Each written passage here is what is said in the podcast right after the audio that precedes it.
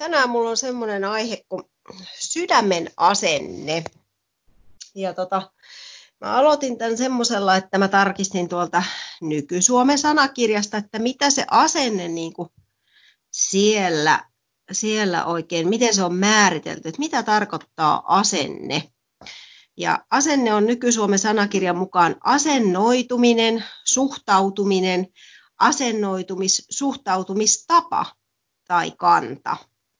Eli tänään niin kuin aiheena on vähän se, että miten meidän sydämen tulisi suhtautua tai minkälainen kanta sen pitäisi ottaa asioihin. Ja katsotaan aluksi vähän tähän taustaa.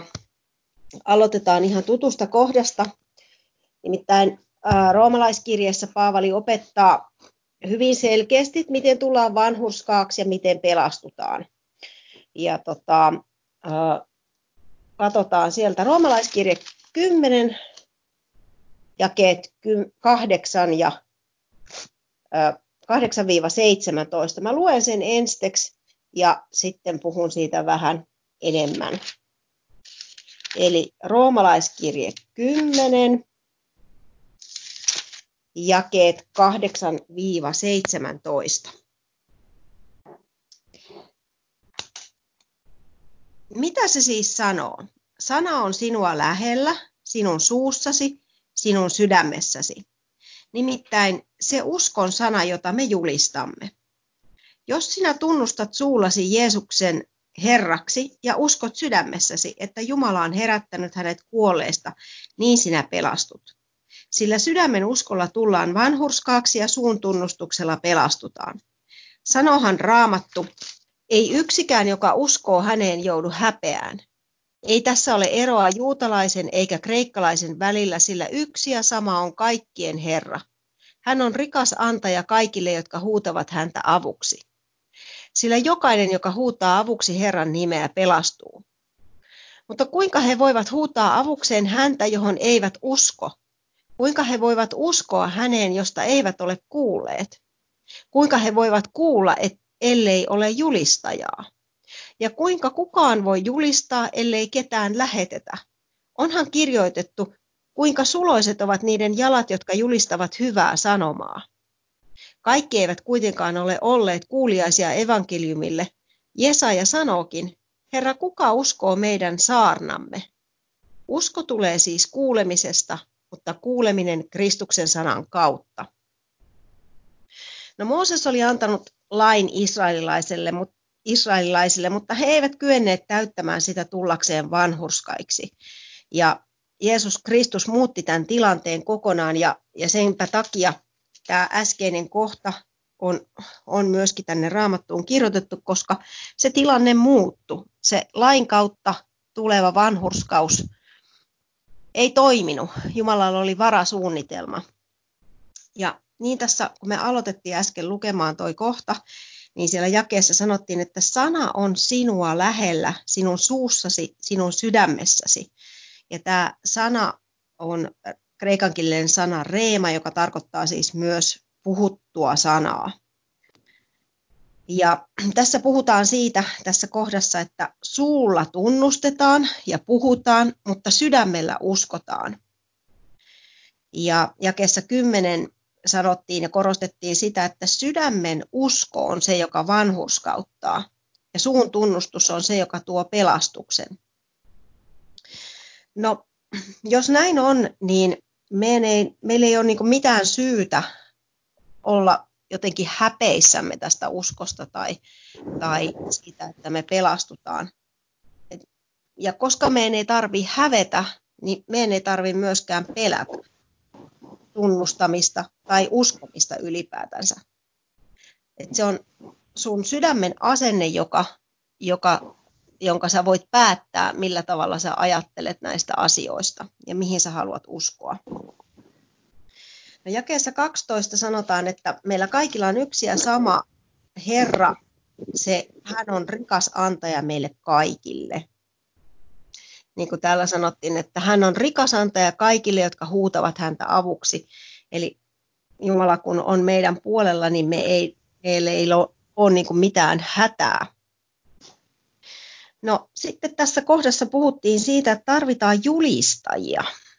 Ja tota, jos, ei, jos ei me julisteta, niin ei ihmiset voi tietää, ei ne voi kuulla sitä sanaa, eikä ne voi uskoa semmoiseen, mistä ne ei tiedä. Eli on tosi tärkeää, että, että me ollaan rohkeita ja me julistetaan. Ja me ei saada unohtaa sitä lähetyskäskyä, minkä Jeesus Kristus itse meille antoi.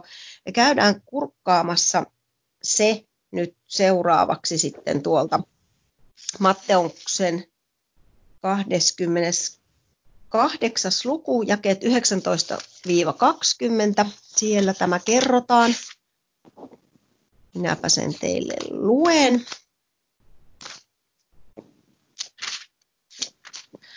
Tämähän on tuttu, rippikoulussa jo opittu ja koulussakin toivottavasti. Kuuluu siis näin. Menkää siis ja tehkää kaikista kansoista minun opetuslapsiani. Kastakaa heidät, heidät isän ja pojan ja pyhän hengen nimeen. Ja opettakaa heitä pitämään kaikki, mitä minä olen käskenyt teidän pitää. Ja katso, minä olen teidän kanssanne joka päivä maailman loppuun maailman ajan loppuun saakka. Eli Jeesus on meidän kanssamme joka päivä, ihan joka ikinen hetki maailman ajan loppuun saakka. Ja nyt ei ole vielä se maailman ajan loppu, eli hän on edelleenkin meidän kanssamme. Ja jos palataan vielä sinne roomalaiskirjeeseen kahdeksanteen lukuun, niin siellä siinä pätkässä, minkä mä teille luin, niin siellä viimeisessä jakeessa 17 sanottiin, että Usko siis tulee kuulemisesta, mutta kuuleminen Kristuksen sanan kautta. Ja tota, tämän kohdan perusteella niin kuin meidän asenteen tulisi olla sellainen rohkea, että me tarjotaan ihmisille vaihtoehto tässä epävarmassa ajassa ja meidän tulee erottautua tästä maailmasta juuri sillä, että meillä on heille jotakin annettavaa. Jeesus itse kutsui opetuslapsiaan sanoen seuraavat sanat Matteuksen evankeliumin neljännessä luvussa jakeessa 19.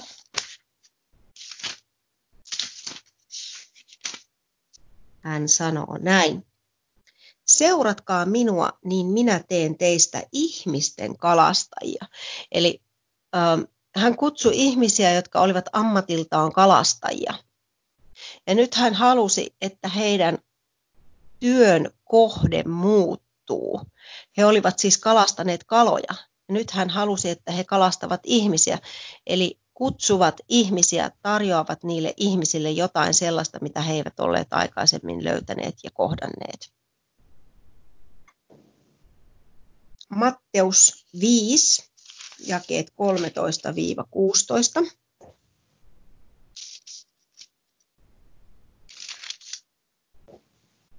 Te olette maan suola, mutta jos suola käy mauttomaksi, millä se saadaan suolaiseksi? Se ei kelpaa enää mihinkään muuhun kuin pois heitettäväksi ja ihmisten tallattavaksi. Te olette maailman valo. Ylhäällä vuorella oleva kaupunki ei voi olla kätkössä, eikä lamppua sytytetä ja panna vakanalle, vaan lampun jalkaan. Niin se loistaa kaikille huoneessa oleville. Niin loistakoon teidänkin valonne ihmisten edessä, että he näkisivät hyvät tekonne ja ylistäisivät isänne, joka on taivaissa. No, tämä on kohta siitä, se, semmoinen kohta, missä niin kuin Jeesus opettaa opetuslapsiansa. Eli kun hän on kutsunut heidät siihen tehtävään, että heistä tulisi ihmisten kalastajia, niin hän kertoo heille, millä tavalla he erottuvat niistä muista ihmisistä ja miten, mikä heistä tekee erityisiä. Ja täällä sanotaan, että, että te olette maan suola. Ja nyt meidän pitäisi pitää huolta siitä, että me ei olta sellaisia mauttomia suoloja, jotka joudutaan heittämään pois sen takia, että kun ne on käynyt niin kuin käyttökelvottomiksi. Et jos ajatellaan, että suolaa käytetään maustamiseen, että se nostaa ruuasta kaikki ne tärkeät maut esille, niin jos se suola on väljähtänyt, kastunut, kostunut tai ottanut makua jostakin muusta, se on se on piloilla tavallaan, se on käyttökelvoton, se on tullut mauttomaksi, se ei tee sitä, mitä sen kuuluisi tehdä. Niin meidän sydämen asenne pitäisi olla sellainen, että me huolehditaan itsestämme ja pidetään itsestämme sillä tavalla huolta, että me ei käydä mauttomiksi, vaan meidän pitäisi olla valona kaikille muille. muille. No miksi näin pitäisi tehdä? No se sanottiin täällä, täällä jakeessa 16, että siksi, että ihmiset näkisivät me, meidän hyvät tekomme ja ylistäisivät isää. Eli se, mitä me tehdään täällä maailmassa, kun me tehdään niitä tekoja, joita Jumala on meitä varten varannut, niin, niin ne teot saavat ihmiset kääntymään Jumalan puolelle, ylistämään häntä ja kiittämään häntä. Sitten mennään Filippiläiskirjeen ensimmäiseen lukuun. Sieltä luetaan jae kuusi. Tämä, tässä Paavali sanoo näin, että ja luotan täysin siihen, että hän, joka on alkanut teissä hyvän työn, vie sen päätökseen Kristuksen Jeesuksen päivään mennessä. Eli Paavali kiittää filippiläisiä siitä, että he ovat osallistuneet evankeliumin työhön, ja hän luottaa siihen, että se, joka on aloittanut meissä hyvän työn, vie sen myös loppuun. Eli mekin saadaan luottaa siihen, että kun Jumala on aloittanut meidän elämässämme asioita, on antanut meille ohjeita ja me saadaan ohjeita meidän Herralta Jeesukselta, Kristukselta, miten meidän tulee toimia, niin me voidaan luottaa siihen, että se, se ohje ja se tuki jatkuu. Filippiläiskirja 2 ja 13. Jumala itse vaikuttaa teissä tahtomisen ja tekemisen, että hänen hyvä tahtonsa tapahtuisi. Jumala on se, joka vaikuttaa meidän tahtomiseen ja tekemiseen, kun me annetaan hänen tehdä se. No sitten me jatketaan tästä Filippiläiskirjan toisesta luvusta. Me palataan vähän tuonne alkuun päin, eli luetaan jakeet 2-5. Tässä Paavali sanoo filippiläisille näin, että tehkää minun iloni täydelliseksi niin, että olette samaa mieltä, että teillä on sama rakkaus, olette sopuisat ja yksimieliset. Älkää tehkö mitään itsekkyydestä tai turhan kunnian vuoksi, vaan pitäkää nöyrästi toista parempana kuin itseänne. Älkää katsoko vain omaa parastanne, vaan myös toisten. Olkoon teillä se mieli, joka myös Kristuksella Jeesuksella oli. No tässä tuli vaikka kuinka paljon meille ohjeita. Ensinnäkin meidän kaikkien kristittyjen pitäisi olla samaa mieltä, meillä pitäisi olla sama rakkaus, meidän pitäisi olla sopuisia ja yksimielisiä, meidän ei ole lupa olla itsekkäitä tai, tai meidän ei tarvitse olla sellaisia, että me tavoiteltaisiin kunniaa tai että me pidettäisiin jotakuta toista parempina, vaan meidän pitäisi pitää huoli siitä, että sen toisen ihmisen paras on meille tärkeä asia, jota me halutaan edistää. Ja lisäksi meillä pitäisi vielä olla Kristuksen mieli. Tällaisia asioita pitäisi olla siellä, siellä sydämessä, siellä meidän asenteessa. Sitten luetaan samasta luvusta jakeet 14-16. Tehkää kaikki nurisematta ja epäröimättä, että olisitte moitteettomia ja puhtaita, tahrattomia Jumalan lapsia, kieron ja turmeltuneen sukupolven keskellä. Te loistatte siinä kuin tähdet maailmassa, kun pidätte kiinni elämän sanasta. Ja silloin minä voin Kristuksen päivänä kerskata siitä, etten ole turhaan juossut ja nähnyt vaivaa. Eli miten meidän tulisi sitten asennoitua, kun saamme Jumalalta tai Herralta ohjeita johonkin? No ensinnäkin meidän pitäisi olla sellaisia, että me ei nurista, me ei valiteta niistä ohjeista. Ei, ei ruveta niin kuin napisemaan ja nutisemaan ja mutisemaan, että no in mä nyt te tätä haluat tehdä, tai onko nyt pakko, ei kai toi nyt voi pitää paikkaansa, tai eikä meidän tule epäröidä sitä ohjetta ja neuvoa, mitä me saadaan. vaan meidän pitäisi olla moitteettomia, puhtaita ja tahrattomia niin, että me pidetään itse huoli siitä, että meidän sydän on moitteeton, puhdas ja tahraton. Ja kun näin tapahtuu, kun me pidetään siitä itse huolta, niin silloin me loistetaan kuin tähdet, kun me pidämme kiinni elämän sanasta. Silloin me erotutaan tästä maailmasta. Sitten mennään kolossalaiskirjeen ensimmäiseen lukuun ja luetaan sieltä jae 10. Tässä Paavali kirjoittaa kolossalaisille, että rukoilemme, että vaeltaisitte Herran arvon mukaisesti ja hänelle kaikessa mieliksi, ja että kantaisitte hedelmää kaikissa hyvissä teoissa ja kasvaisitte Jumalan tuntemisessa. Herran arvon mukaisesti vaeltaminen, hänelle kaikessa mieliksi oleminen, se edellyttää sitä, että me kuullaan hänen äänensä ja että me tunnetaan Jumalan sana. Ja me ollaan itse vastuussa siitä, että me voidaan toteuttaa noita kumpaakin asiaa, sekä tuntea Herran sanaa, Jumalan sanaa, ja että kuulla Herran ääntä päivittäin. Ja sitten me kannetaan hedelmää, ja se hedelmän kantaminen tapahtuu siten, että me tehdään hyviä tekoja. Ja, ja tota, sitten lisäksi me vielä kasvetaan siinä Jumalan tuntemisessa, kun näin ollaan tarkkoja tästä omasta asenteesta ja omasta vaelluksesta. Ja 11, sama luku. Vahvistakoon hän teitä kirkkautensa väkevyyden mukaisesti kaikella voimalla olemaan kaikessa kestäviä ja pitkämielisiä.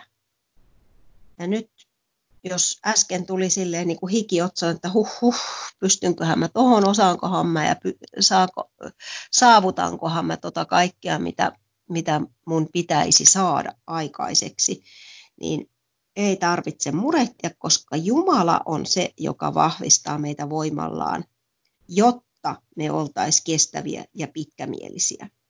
Ja kun me ollaan saatu voima, joka meitä vahvistaa, ja kun me ollaan kestäviä ja pitkämielisiä, niin mitä siitä seuraa? Jakeessa 12 sanotaan, Iloiten te silloin kiitätte isää, joka on tehnyt teidät kelvollisiksi saamaan osuuden siitä perinnöstä, joka pyhillä on valkeudessa.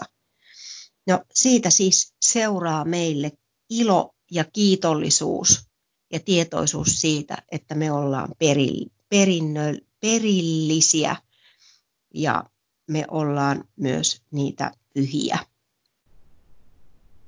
Kolossalaiskirje 2, jae 3. Hänessä ovat kaikki viisauden ja tiedon aarteet kätkettyinä, eli siis Kristuksessa on kaikki viisaus ja tieto kätkettynä. Sama luku, jakeet 6-7. Niin kuin siis olette ottaneet vastaan Kristuksen Jeesuksen Herran, niin vaeltakaa hänessä – Juurtukaa häneen, rakentukaa hänessä ja vahvistukaa uskossa niin kuin teille on opetettu. Olkoon kiitoksenne ylitse vuotavaa. Eli meidän tehtävä on vaeltaa Kristuksessa, juurtuen häneen ja vahvistuen uskossa ja samanaikaisesti olla kiitollisia. Jakeet 9 ja 10 kuuluu samasta luvusta näin. Hänessä asuu jumaluuden koko täyteys ruumiillisesti, siis Kristuksessa. Ja teillä on tämä täyteys hänessä, joka on kaiken hallituksen ja vallan pää. Kristuksessa asuu tämä Jumalan täyteys. Ja meillä on jo tämä, koska Kristus on meissä. Aatelkaa. Aika mieletön juttu. Kolmas luku, jakeet 12-17 ja ihan vihoviimeisenä luen vielä jakeen 23. Mutta aloitetaan jakeesta 12. Pukeutukaa siis te, jotka olette Jumalan valittuja, pyhiä ja rakkaita, sydämelliseen armahtavaisuuteen, ystävällisyyteen, nöyryyteen, lempeyteen ja pitkämielisyyteen – Kärsikää toinen toistanne ja antakaa toisillenne anteeksi, jos jollakulla on moitetta toista vastaan. Niin kuin Herra on antanut teille anteeksi, niin antakaa tekin. Mutta kaiken tämän lisäksi pukeutukaa rakkauteen, joka on täydellisyyden side. Vallitkoon teidän sydämissänne Kristuksen rauha, johon teidät myös on yhdessä ruumiissa kutsuttu, ja olkaa kiitollisia. Runsaasti asukoon teissä Kristuksen sana. Opettakaa ja neuvokaa toinen toistanne kaikella viisaudella, salmein, kiitosvirsin ja hengellisin lauluin, laulaen kiitollisina sydämissänne Jumalalle. Mitä teettekin, sanoin tai teoin, tehkää kaikki Herran Jeesuksen nimessä kiittäen Isää Jumalaa hänen kauttaan. No, tässä näissä jakeissa 12-17 oli ihan valtavan paljon lueteltu asioita. Millaisia meidän kuuluisi olla? Millaisia meidän kuuluisi olla asenteeltamme, sydämeltämme, mieleltämme? Ensinnäkin se alkoi sillä, että meillä pitäisi olla sydämellinen armahtavaisuus. Ei pelkästään se, että me armahdetaan jotakin, joka on tehnyt väärin meitä kohtaan ja annetaan se niin kuin anteeksi, vaan se pitäisi olla vielä sydämellistä se armahtavaisuus. Sellaista, että sä annat sydämessä täydellisesti toiselle armon käydä oikeuden edestä. Että vaikka se olisi kuin väärin tehnyt sua kohtaan, niin sä sydämessä lempeästi rakastaen annat hänelle armon käydä oikeuden edestä. Armahdat häntä. Sen lisäksi meidän pitäisi olla ystävällisiä ja sydämessä pitäisi olla nöyryyttä, lempeyttä, pitkämielisyyttä, toistemme kärsimistä, sitä, että joku uskon sisko tai veli tai oma puoliso tai oma lapsi tekee jotakin tosi tyhmää ja sua harmittaa, sua satuttaa se, niin sen kaiken kärsiminen, kestäminen, sietäminen ja siihen päälle anteeksi antaminen on se, mitä Jumala haluaa, että me teemme. Lisäksi meillä pitäisi olla rakkautta, sydämessä olevaa rauhaa ja meidän pitäisi olla myös kiinnostuneita Kristuksen sanasta. Meidän pitäisi opettaa ja neuvoa toisia ja olla sydämestämme kiitollisia Jumalalle. Ja lopuksi luetaan vielä jae 23. Mitä teettekin, tehkää se sydämestänne niin kuin Herralle eikä ihmisille. Ja tämän mä halusin tänään meille muistuttaa, että millainen sydämen asenne meillä olisi hyvä olla.